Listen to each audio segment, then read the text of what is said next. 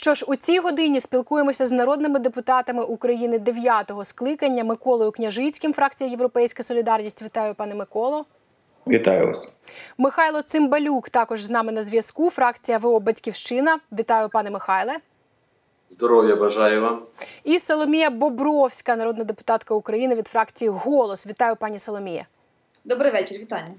Що ж, і говоримо про таке: суд у справі за позовом Медведчука через книгу про Стуса продовжать через місяць. Дарницький районний суд Києва сьогодні не встиг ухвалити рішення у справі за позовом народного депутата Віктора Медведчука, який намагається заборонити книгу про Василя Стуса. Додам тільки, що Медведчук позивається до автора книги Вахтанга Кіпіані, ведучого програми Історична Правда на Еспресо, і е, також до видавництва і типографії і вимагає заборонити розповсюдження книги Справа Василя Стуса у будь-який спосіб на будь-якій території. Запитання до Миколи Княжицького: як можемо прокоментувати, пане Миколо, цей процес і чому ця справа важлива для українців? Сотні людей вийшли сьогодні на мітинги у Києві та Львові на захист Кіпіані та Вівату. Прошу ваша думка. Ну, Стус великий український поет, але не просто поет, громадянин людина, яка постраждала від радянської системи, яка її вбила. Я пам'ятаю цей момент перепоховання. Я був на ньому тоді в Києві, коли привезли е, труни трьох вбитих радянською системою політичних в'язнів. Серед них був і Василь Стус. Очевидно, українці знають, що насправді відбувалося, і правду від українців приховати неможливо. Тому абсурдно і дико виглядає спроба Віктора Медведчука проросійського політика заборонити цю правду розповсюджувати, але не лише цю. Фактично, це таке друге символічне ув'язнення Стуса, тому що книжка взагалі йому присвячена і. Намагання обмежити розповсюдження цієї книжки це як намагання зробити йому таке довічне ув'язнення і після земних років. Звичайно, все це виглядає цинічно жахливо, але знаючи, що вплив Віктора Медведчука на українські суди досить сильний. Е, ми звичайно переживаємо за результати. бачимо, як довго це тягнеться. Що ж, ну і хотілося б нагадати, що Василь Стус не єдиний дисидент, якого захищав тоді ще адвокат, а нині політик, е, народний депутат від ОПЗЖ Віктор Медведчук, і е, який е, е, цей дисидент говорив про Медведчука як про адвоката диявола, а не дисидентів. І е, цікаво, як зараз спроба е, ось власне заборонити книгу про Василя Стуса е, провокує вихід і нагадування українському суспільству про такі історії сьогодні. Історична правда опублікувала статтю про іншого підзахисного Медведчука, відомого дисидента і поета Юрія Литвина, який відсидів 22 роки, помер і загинув за рік до Стуса. Його знайшли з розтятим животом у камері колонії особливо суворого режиму в селі Кущино на Уралі. Це було в вересні 84-го року. Литвина переслідували за проповідування ненасильства і гуманізму та правозахисну діяльність. І от перед смертю Литвин звинуватив свого адвоката Віктора Медведчука, який нині є народним депутатом пасивному захисті та виконанні замовлення КДБ. І ось до Михайла Цимбалюка запитання на вашу думку, чим може завершитися справа Медведчука проти Кіпіані, проти видавництва Віват? Чи буде заборона книги, чи навпаки? І головне, як в цьому контексті можемо прокоментувати настільки високу підтримку в сучасній Україні політичної сили, представники якої, як бачимо, що в радянські часи докладалися до фактично винищення української інтелігенції, вільної думки, прагнення до незалежності? Прошу. Знаєте, кидається е, у вічі те, що вже скоро рік ця справа слухається або розглядається судом, і це є е, ще раз фактом, що е, такі справи суд може розглядати значно швидше. Рік часу це говорить про те, що суд або не хоче, або є інші підстави для того, щоб розглянути і винести вердикт. Е, саме коли ми дочекаємося е, цього рішення суду, ми побачимо, що українські суди насправді реформовані, чи е, суди можуть керуватися іншими, крім юридичними підставами винесення судових рішень. Я думаю, що воно буде не так швидко, що суд буде тягнути для того, щоб можливо настав інший момент коли в державі будуть чергові місцеві вибори, і громадськість буде е, менш активною щодо результату таких слухань. Я вважаю, що тут е, дуже важливо дочекатись, і щоб рішення було ще раз підкреслюю не політично мотивоване, не емоційно мотивоване, а е, правове, е, виходячи із суті е, цієї справи і саме юридичних аспектів. Дочекаємося, і тоді стане багато що зрозуміло. Ну і до Соломії Бобровської запитання. Ось е, президент Володимир Зеленський сьогодні перебував з робочим візитом на Волині, і ви не повірите, про що його там запитували. Про Медведчука. Активіст нацкорпусу на камеру поставив е, запитання Володимиру Зеленському про фінансування Медведчука з Росії, про яке рік тому говорив Зеленський. На це вже відгукнулися в Кремлі. кажуть, Медведчука не фінансують. А от е, активіст запитував Зеленського, чому ви говорили про те, що розберетеся з цим і не розбираєтеся. Прес- Президент відповів, що він просто громадянин, а питанням фінансування кума Путіна нардепа ОПЗЖ Медведчука мають займатися правоохоронні органи.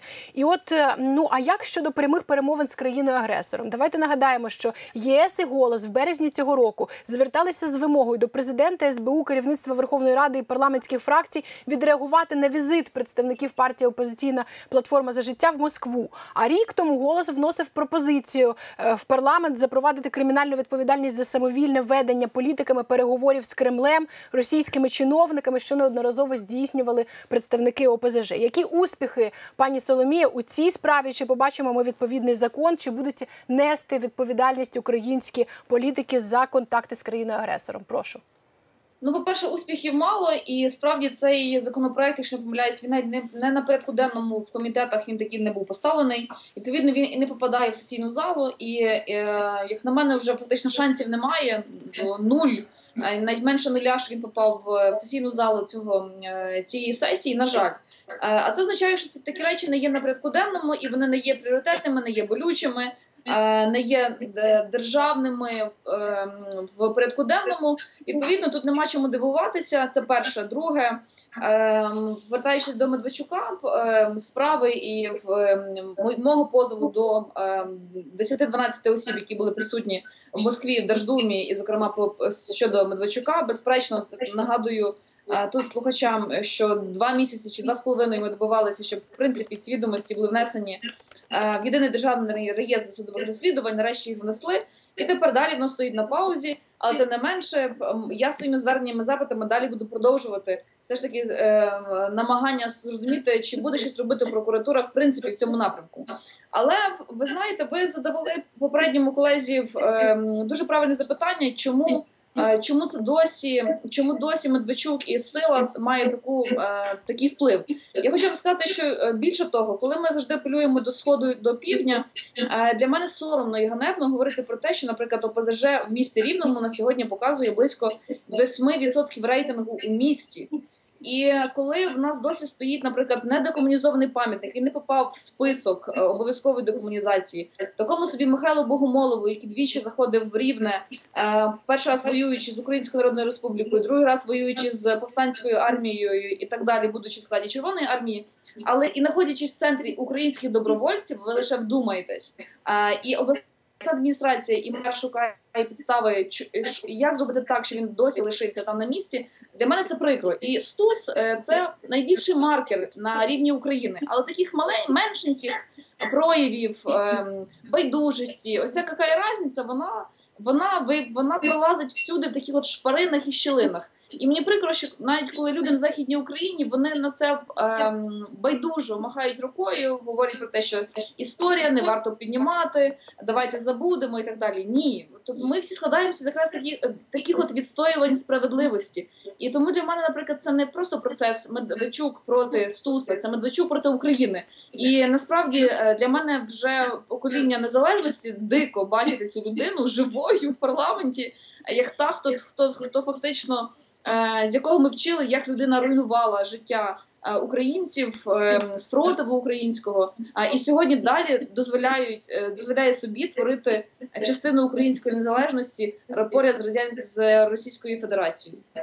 Що ж, е, на завершення цієї теми скажемо тільки, що поки е, на паузі стоїть е, е, цей е, суд у справі за позовом Медведчука і буде продовжений через місяць. Підтримати видавництво Віват і упорядника Вахтанга Кіпіані можна придбавши книгу Справа Василя е, Стуса. Е, Вона є у відкритому доступі. Її досить легко знайти. Зараз на неї навіть на кількох е, порталах бачу діє знижка. Тож е, купуємо книгу, читаємо і дізнаємося про власну історію і про власних героїв, маючи на увазі, звісно ж, Василя Стуса. Що ж, е, ну а тим часом під судом, де відбувався розгляд справи проти Кіпіані, зібрався вже, як ми сказали, мітинг представників руху опори опору капітуляції. Прийшли і націоналісти, свобода, нацкорпус, і прихильники творчості Кіпіані. Загалом близько ста людей. Цікаво, що суди в нашій країні перетворюються на такі майданчики, платформи для мітингів. І ем,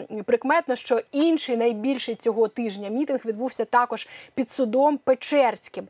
І от е, е, власне скеровую це питання Миколі Княжицькому. Говоримо про справи е, щодо п'ятого президента Петра Порошенка, якого цього тижня приходили під Печерський суд, суд підтримати тисячі людей, які не лише симпатизують лідеру ЄС, але і виступають рішуче проти політичних репресій. Скажемо, що сьогодні ми обговорювали це в попередній студії за заявою Ігора Коломойського. Офіс генпрокурора стало відомо сьогодні, а зареєстрував 8 липня чотири нових кримінальних провадження. І про це повідомили сьогодні адвокати п'ятого президента на брифінгу. Ну от я хочу почути вашу думку, який прогноз станом на зараз, чи зрозуміло, що відбувається у справі п'ятого президента, і ем, власне е, які перспективи, чи зробила певні висновки влада від почутого заходу е, на вулицях із зали суду, говорячи про ту справу, яку ми ем, спостерігали на наших екранах протягом цього тижня. Прошу. Ну, звичайно, вони не очікували, що буде так багато людей на вулиці. А президент Порошенко доводить, що може бути не тільки президентом, а може бути сильним лідером опозиції. Він є ним. Я думаю, найбільшому національно-демократичному таборі, а це український табір. І справи, які влада проти нього висуває, відверто абсурдні. Тим більше дивно на це дивитися, бо ми згадуємо передвиборчу кампанію, як Порошенка звинувачували в усіх гріхах, в корупційних злочинах, в е, військових злочинах, в чому завгодно. Але всі 27 справ, які проти нього відкрили, е, не варті взагалі нічого, тому що це порожні слова, як і та справа, яка розглядалася в Печерському суді, і після вже під час її розгляду керівник слідчої групи Корецький сам заявив, що це замовна справа. що Бабіков, голова ДБР і генеральний прокурор радилися, давали вказівки слідчим, діставали вказівки з офісу президента, щоб засудити Порошенка за те, що він в принципі зробив те, що йому дозволяв закон, тобто підписав указ про призначення посадової особи, яку він за конституцією вправі призначати. Так що, звичайно, все це виглядає абсурдно, завершилося ну так би мовити, перемогою Порошенка на першому етапі, тому що запобіжний захід вони не обрали. Суддя Вовк відмовився це робити, але справу передали до суду, і ця справа буде в суді.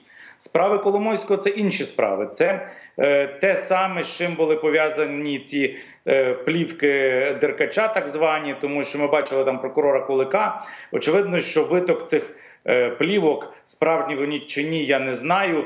Більшість стверджує, і наша. Е, фракція стверджує, що це фальшивка, і всі знають, що таку плівку зліпити зараз в інтернеті можна за 5 хвилин. Але е, суть цих плівок полягає в тому, щоб можна було їх додати до американського кейсу Коломойського. І саме Ігор Валерійович був спонсором, як каже багато спостерігачів цих всіх процесів, і він зацікавлений це використати в американському суді, так само, як і ці справи проти Порошенка, щоб все ж таки забрати собі Приватбанк. Тому є дві природи справ. Одна справа це політичні переслідування, а інша справа це корупційні справи, які можуть привести взагалі до розвалу України, які ініціює Ігор Валерійович. От ці, ці, ці напрямки проти Порошенка використовуються.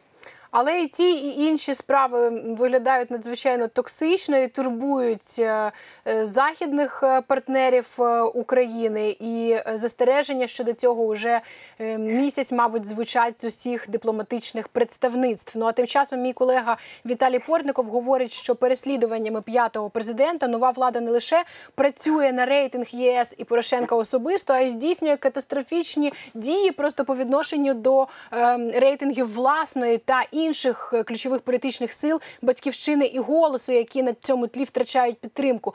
І ми говоримо і говорили, пане Михайло, до Михайла Цимбалюка звертаюся зараз. Е, ось всю минулу годину говорили про політичні репресії. Говорили не тільки про справу і справи щодо п'ятого президента, які турбують е, західних партнерів України. Говорили і про ці заяви, які звучали цього тижня від слідчого ДБР Корецького, і про справи інші, про справу ветеранів, справу проти Стерненка, е, проти Пашинського, проти Чорновол. От як яким є ваш план протистояння політичним репресіям, які рано чи пізно можуть торкнутися і представників вашої політичної сили? Зрештою, це е, уже е, бувало в історії е, сучасної України. Прошу, пане Михайло, вам слово.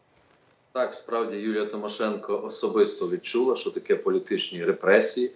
І тут важливо інша річ. Я особисто казав це, це публічно, що справа, що стосується Петра Порошенка щодо підписання ним указу, не має жодної судової перспективи. Тут, е, на мою думку, слід е, говорити про інше, що реформа правоохоронних органів як під час попередньої, так і теперішньої влади не вдалася. І, на жаль, зараз ми є свідками тієї історії, коли більшість е, кримінальних проваджень, що стосуються високопосадовців попередньої влади або е, відомих людей, політиків, все-таки носять певний упереджений характер з одного боку. І відчувається, що все-таки є політичний тиск. А з другого боку, ми бачимо, що е, правоохоронна система і люди є нефаховими. Добре, що знаходяться ті, які можуть відверто заявити своїм керівникам, що вони не будуть виконувати ті чи інші доручення, які е, є на межі порушення закону. Це добре, що є такі люди. І важливо, щоб все-таки кожен той, хто був і є при владі, прекрасно розумів, що якщо ти реформуєш систему під себе, вона може повернутися в бумерангом. Те саме стосується теперішньої влади. Чому? Тому що якщо ми кажемо про корупційну е, складову злочинів, то сьогодні ми вже знаємо, скільки є корупційних скандалів, а результату діяльності правоохоронних органів немає. ДБР взагалі має сумнозвісну історію. Ми бачимо, що зараз е, як поводить себе набу стосовно навіть тих, е, начебто не кримінальних злочинів, а сугубо господарських, що стосується Олега Бахматюка і інших тих людей, які все-таки створюють і створювали робочі місця. Мені видається, що тут потрібно перше, щоб ті люди, які нині є правоохоронцями або суддями, усвідомили, що завтра прийдеться відповідати, якщо ти став на шлях виконання доручень політичних. А стосовно е, рейтингів, то як на мене складається враження, що влада зумисно робить такі помилки, щоб е, Петро Олексійович був перед громадянським суспільством, особливо патріотичною частиною е, нашого народу, е, людиною, яка сьогодні терпить від політичних переслідувань. І ті заяви, які лунають від європейських партнерів, є свідченням того, що Захід не розуміє поведінки сучасної влади. Тут потрібна відкритість і певна е, професійність. Поки що і одного, і іншого немає. Є спроби або когось залякати, або створити видимість е, того, що демонструвала влада, яка йшла на вибори. Теперішня влада, що прийде весна, саджати будемо. Реальних е, фактів притягнення до кримінальної відповідальності тих, які справді вч- вчиняли злочини, і про це було сказано публічно, і про це проводили журналісти свої розслідування, поки що немає. І хтось видає, як на мене, тільки бажане за дійсне. Щодо реформ, можу додати тільки що найкраще е, про це колись сказала перша очільниця Нацполіції Хатія Деканоїдзе, говорячи про те, що реформи, в тому числі і правоохоронних органів, працюють і є ефективними тоді, коли вони продовжуються. І про це зокрема постійно також говорять Україні її західні партнери. А от щодо вашого пане Михайло бачення е, причин переслідування п'ятого президента і такого рейтинготворення, я думаю, найкраще відреагує Микола Княжицький тільки після того, як я дам слово Соломії Бобровській, які також е, я ставила запитання щодо е, власне плану е, політичної сили щодо протистояння політичним репресіям, які також пані Соломія можуть торкнутися і представників вашої політичної сили. Тож прошу Соломія Бобровська, а потім Микола Княжицький реагує. Прошу. Ну, ви знаєте, для нас насправді це не ну можливо не для всіх, але для мене точно не новину, тому що е, е, політичні е, суди, я б сказала так, вони чомусь не вчать е, мало мало кого вчать, та і українських політиків, і очільників е, урядів, і української держави. Е, і тому мені мені тут е, після Одеси я пам'ятаю дуже добре певні персональні неприємні моменти між двома президентами. Я це мушу сказати, але тим не менше, які вони які вони не були. А, Але зараз такі речі, які одна за одним іде, іде, іде, і це десятки, 15, 20 накочуються цих справ, е, і воно очевидно, що ти білими нитками, тому що половина половина справ, і це це доводять і прокуратура про це говорить, що це прямі зобов'язання президента, е, повноваження і, і так далі. Вони є ну абсолютно зрозумілими, чіткими і шнитками білими шити. Це перше, але. Тут пан Михайло сказав, що Захід не розуміє, що відбувається в Україні. Мені здається, що і українці самі до кінця не розуміють, що відбувається в Україні, особливо за останні декілька місяців, із швидкістю, якою ми рухаємося. І е, Зеленський, е, як людина, яка страшно, як на мене, боїться і переживає в першу чергу і рейтингу Петра Олексійовича, і рейтингу Європейської солідарності. І він так кричав про те, що е, перше, що він зробить, це інституалізація правоохоронних органів, це мінімум його втручання в, е, в ці роботу цих органів, це максимальна децентралізація. Він робить е, діаметрально протилежні кроки, е, і цим нас натягує на себе ковдру. Згодом я думаю, що це можливо може бути осінь е, спротиву протесту людей. Е, і ви бачите, що я не пригадую жодного літа, коли воно було таке гаряче, як як це літо. Та скільки людей є на вулицях, на судах, на протестах висловлюючи свою позицію. Це означає, що люди підігріваються, ситуація залишається незрозумілою. А Зеленський далі продовжує вперто ставати на ці граблі, які будуть його бити, лупити і лупити. Таким чином від ем, фактично від е, відштовхувати людей від себе. Тому для мене не зрозуміло його кроки. Якщо в нього було бажання зробити ем, швидкі рішучі ем, е, кроки по відношенню до Петра Олексійовича, думаю, що в нього був час, особливо в перших півроку. А решта це просто незрозумілі витягування нервів із із сил. А всі, хто ходить на суди, всі добре знають, скільки це вартує е, фізичних зусиль е, і нервів там відбути. Е, але тим не менше, це шанс для європейської солідарності опозиції Петра Олексійовича гуртувати навколо себе людей і фактично викристалізовуватися зовсім в іншому образі, займати нішу провідну в, в, в національній такій демократичній е, українській правиці. Що ж, е, Микола Кніжицький, прошу одна хвилина буквально щодо ось цього ось цієї тези про рейтингоформуючий характер переслідувань, тому що мені особисто ну от е, одразу спадає на думку суд е, над Петром Порошенком, через який він був змушений перенести похорон батька. Це зовсім свіжа історія кінця червня. і Я не переконана, чи дійсно взагалі когось на цьому світі може цікавити подібне подібні способи формування рейтингів. Але я прошу вас висловитися. Єдине, що коротко, бо далі переходимо до ем, мовного закону і слухань в конституційному суді. Я також хотіла б вас послухати на цю тему. Прошу. Я хочу сказати інше. От ми тут в ефірі з Михайлом Цимбалюком. Може, хтось не знає. Я пам'ятаю, коли Михайло ще в міліції займався неповнолітніми, і як багато він зробив для того, щоб ця сфера українського життя е, нормально реалізовувалася в ті непрості часи. А за політичним шляхом е, Соломії Бобровської взагалі давно слідкую і захоплююся не як молодим, надзвичайно талановитим і перспективним політиком, яка точно знає, що робить і коли рухається. Влада, яка прийшла, не розуміє ні навіщо ця держава, не професійна, нічого робити не вміє. Тому я би не ускладнював всіх цих процесів е, рейтингу. Може в європейської солідарності рейтинг і росте, але не це порятунок. Порятунок це об'єднання об'єднання таких політиків і таких політичних сил, от які у вас зараз є в ефірі, для того, щоб ми разом все ж таки якось нашу державу спокійно відбудували.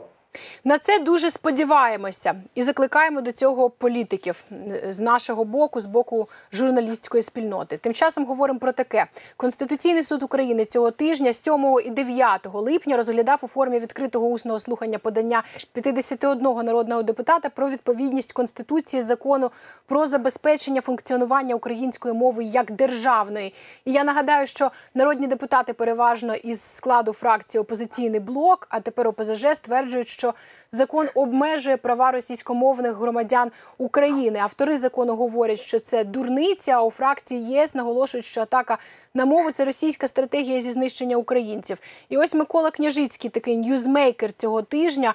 Е, пане Миколо, еспресо транслювало події з конституційного суду. І Я хотіла б, щоб ви вашими ем, словами, вашими очима передали нам характер е, цих цього процесу і хід слухань. А головне, які висновки і перспективи станом на зараз в медіа бачимо, що наразі не зрозуміло, коли власне буде відбуватися подальший розгляд е, цього питання. як як він виглядатиме. Ну і чого ви очікуєте, звісно, прошу. Ще раз скажу вам, що дуже прикро мені бути ньюсмейкером і не хочеться взагалі, тому що для мене абсурдно, коли треба з е, іншими колегами, з відомими науковцями, з фантастичними мовознавцями сидіти, витрачати дні в конституційному суді, щоб захищати в Україні українську мову. Підстав подання ніяких немає. Вони кажуть, що закон принижує російськомовне населення, а він про російськомовне населення, як і про будь-яку мову про людей, які будь-якими мовами говорять, взагалі нічого не каже. Він захищає українську мову. Навпаки, каже, що треба захищати права мов національних меншин. і Уряд готує такий законопроект.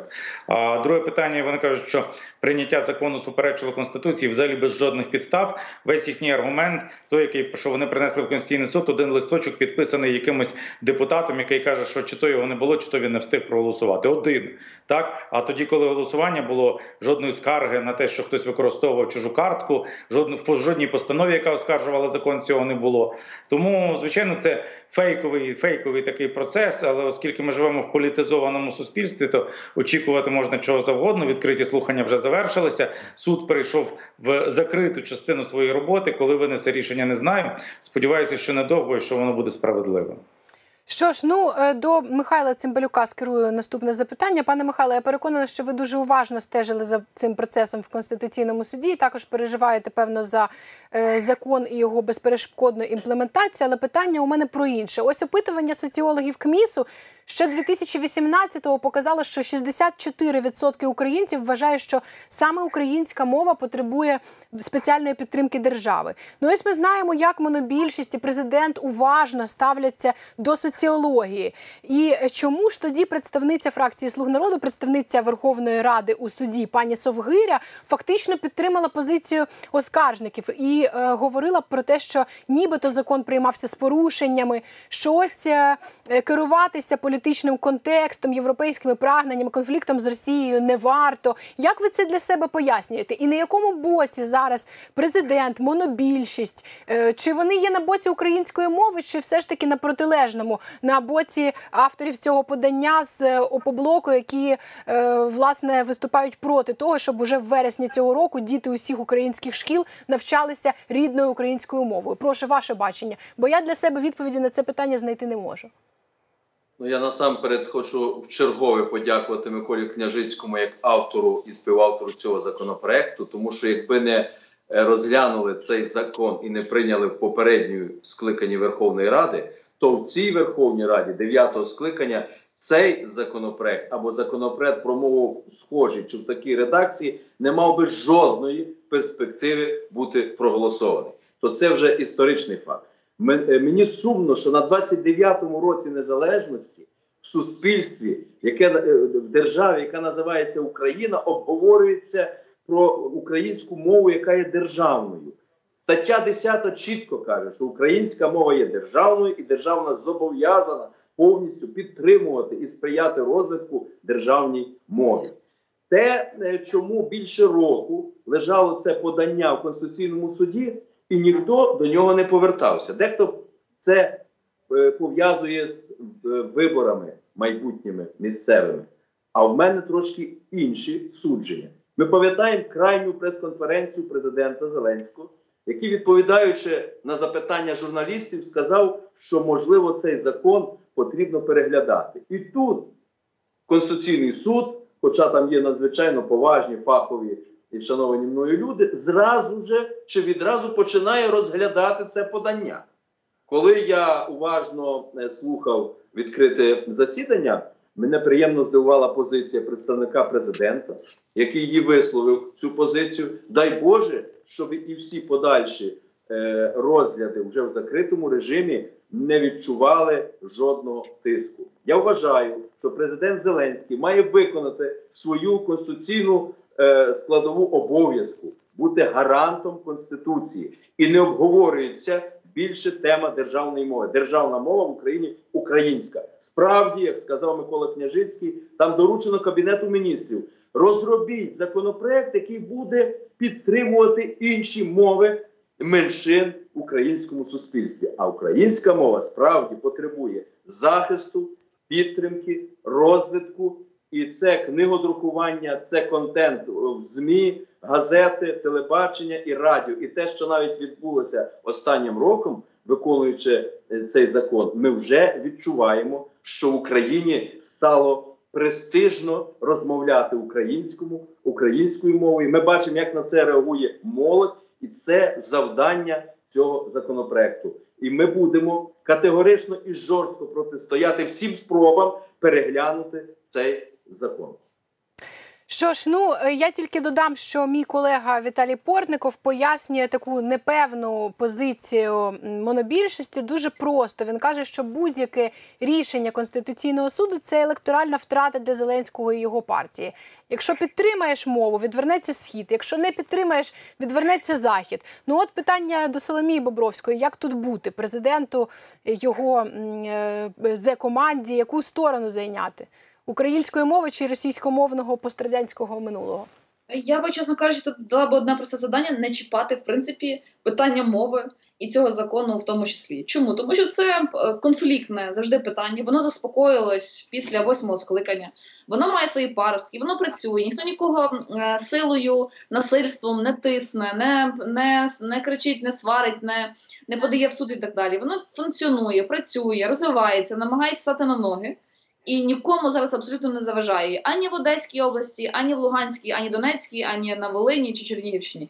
Всі нормально з цим працюють і на цьому крапка. Тому це величезна помилка, як на мене, до цього питання в принципі повертатись і зачіпати. Але е, ще раз хочу наголосити: минулого чи позаминулого тижня була соціологія щодо настроїв на е, підконтрольній Україні території Донецької Луганської області, і українська мова чи російська мова не стоїть в принципі порядку денному як тих питань, за які е, люди готові виходити на вулицю і протестувати. Вона стоїть нижче п'ятого питання. Що в першу чергу хвилює, якщо хоче Зеленський чи будь-хто інший отримати свій електорат, це працювати соціальним напрямком та економічним, починати з доріг. З виплат, з підтримок, ми бачимо зараз, яка біда в на сході з особливо Луганська область з пожежами, в принципі, яка нас біда в державі, пів пів топиться в воді, пів пів горить. Е, від температури. Ось ті напрямки, як на мене, які мали бути для нього золотими в принесенні е, для нього електорату. Мова річ, яка в принципі закрита. Ми рухаємося далі. На цьому крапка. Хочете розвивати мову е, меншин, і, зокрема, ви хочете знайти, ви, ви десь російськомовну меншину, не на російськомовну, навіть помилка російську меншину, тому що російськомовна меншина, яка нам в принципі впихується в медіапростір, вона і це не існуючий конструкт. Та це є машина російської нації. Е, працюйте з законом, подавайте, і це було і це було дуже був би логічний крок. Але ні, цього кроку немає. Хочеться погратися в полеміку політичну. Е, і ще одна річ: е, насправді я тут солідарна Спортнікова. Він говорить нас по щодо мови абсолютно іншу правильну фундаментальну річ. Що мова і культура це ті речі, з якими в першу чергу бореться Російська Федерація. А от наші ті всі малоросійські ОПЗЖ та представники і там і тому подібне Ну це, це інструменти е, тут. Тому е, мені хотілося, щоб і українці, і ті люди, які стоять на захисті таких е, понять фундаментальних держави, щоб і ми стояли на сторожі, на варті і теж атакували. Тому що з їхньої сторони ми бачимо дуже системні кроки, дуже починаючи з освіти шкільної, дошкільної, а йде іноземців, е, закон про мову, конституційний суд. Та а в свою чергу ми лише відбиваємося і зрідка е, з боями, не зрідка, але з боями можемо пропагувати своє. Тим паче, знаючи, які спротив зараз, наприклад, в дев'ятому скликанні прийняти будь-які ідеологічні речі, це фактично ну на, на величезній грані. Що ж, дякую. Тільки зазначу, що цього тижня уряд обрав на посаду мовного омбудсмена Тараса Креміня. І водночас варто нагадати, що в кінці квітня мовна омбудсмен Монахова повідомила, що йде з посади через брак фінансування.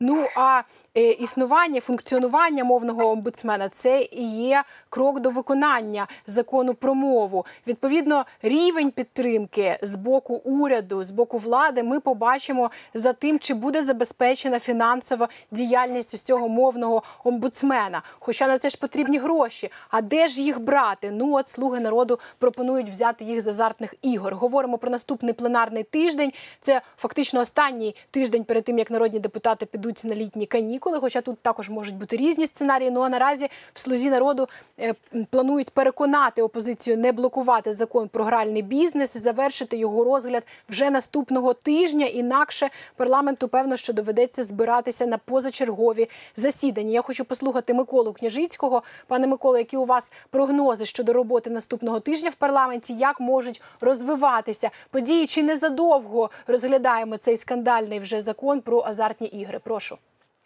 Я взагалі не розумію, навіщо ми його розглядаємо. Тому що очевидно, що це закон, який е, лобіює тих людей, які хочуть насправді обкрадати населення. Бо коли вони кажуть про 4 мільярди е, доходів у бюджет, то треба зрозуміти, що це маленька частинка всього, що буде витягнуто з кишень людей і перекладено в кишені воротил, які цим займаються. Якби закон справді захищав, наприклад, е, лотереї, які підтримують культуру, кінематограф, як це в Угорщині чи в будь-якій іншій країні, то можна було про це говорити. Нічого поганого в цьому не було. Але закон захищає власників одноруких бандитів, які лише підтримують лодоманію і роблять суспільство залежним від цього закону. Тому навіщо ми цим займаємося? Я не знаю. Просто заради того, щоб хтось збагачувався особисто, а не заради того, щоб підтримати суспільство. На наступному тижні перед нами декілька важливих завдань. По перше, нам треба якось встигнути ще за тиждень розглянути закон про вибори на носі місцеві вибори. А до другого читання мені здається тисячі чотири поправок є чергових. І в як буде відбуватися, як буде проходити на основі якого закону цей закон про місцеві вибори не зрозуміло. Вони хочуть притягнути адміністративну реформу, скоротити кількість районів, що теж з моєї точки зору є повний абсурд, тому що е, ну, по-перше, люди до цього звикли, і ну, коли задумувалася адміністративна реформа, ми говорили, що будуть сильні громади, і буде керівництво на рівні громади і на рівні області. Район як такий в цій системі, чесно кажучи, взагалі є зайвим. Навіть в Польщі, коли створили ці повіти, яке досить багато, але в них надзвичайно мало функцій. Та в нас функцій нібито немає, але ці райони створюють і укрупнюють. І люди, яких позбавляють місця, і кажуть, що повернуть частину функцій до районів. Ясно, що люди звідки заберуть лікарню чи заберуть е, е, там поліцію. Вони ПДФО забирають податки для місцевого бюджету. Від них віддаляють послуги. Коли це стосується гірських районів, таких як Верховинський, наприклад, це взагалі катастрофа, бо з далекого гірського села до районного центру треба буде їхати 100-120 кілометрів гірськими дорогами, яких не існує, тим більше після повені. Одним словом, такі проблемні речі стоять. А ми далі сидимо в цих азартних іграх, нікому не потрібних. Тому побачимо, як розвиватимуться події наступного тижня. Михайлові Цимбалюку слово, пане Михайло. Ну от дійсно, чи на часі є зараз закон про азартні ігри настільки, щоб розглядати його декілька тижнів, і чи саме це, а не боротьба з ковід і економічні проблеми є тим, на чому варто фокусуватися зараз парламентарям? Ну, ось Данило Гетьманцев говорить, що 4,5 мільярди гривень е, зможе щороку приносити е, державі легалізація грального бізнесу. Можливо, це може бути аргументом. Як ваша фракція на це дивиться? Знаєте, що вони тільки не обіцяли. Спочатку казали, що це будуть тільки казіно в п'ятизіркових готелях, а зараз дійшли до того, що це в кожному трьохзірковому, чотирьохзірковому готелі можна ставити не тільки казіно, а можна й ставити одноруких бандитів. Про тих 4 мільярди, які вони обіцяють, то справді для того, щоб вони поступили в бюджет, потрібно не менше 40 мільярдів грошей взяти, витягнути з кишень громадян, бо це тільки е, люди мають програти ці гроші. Ми минулого сесійного тижня з вівторка просили, давайте спочатку розглянемо е, зміни до бюджету, щоб підтримати людей на західній частині нашої держави, які потерпіли від повені. Є інші нагальні питання щодо е, медичної реформи, саме підтримки лікарів. Щодо соціальних питань, ми ж бачимо, що е, яка пенсія підняли від 30 до 70 гривень людям.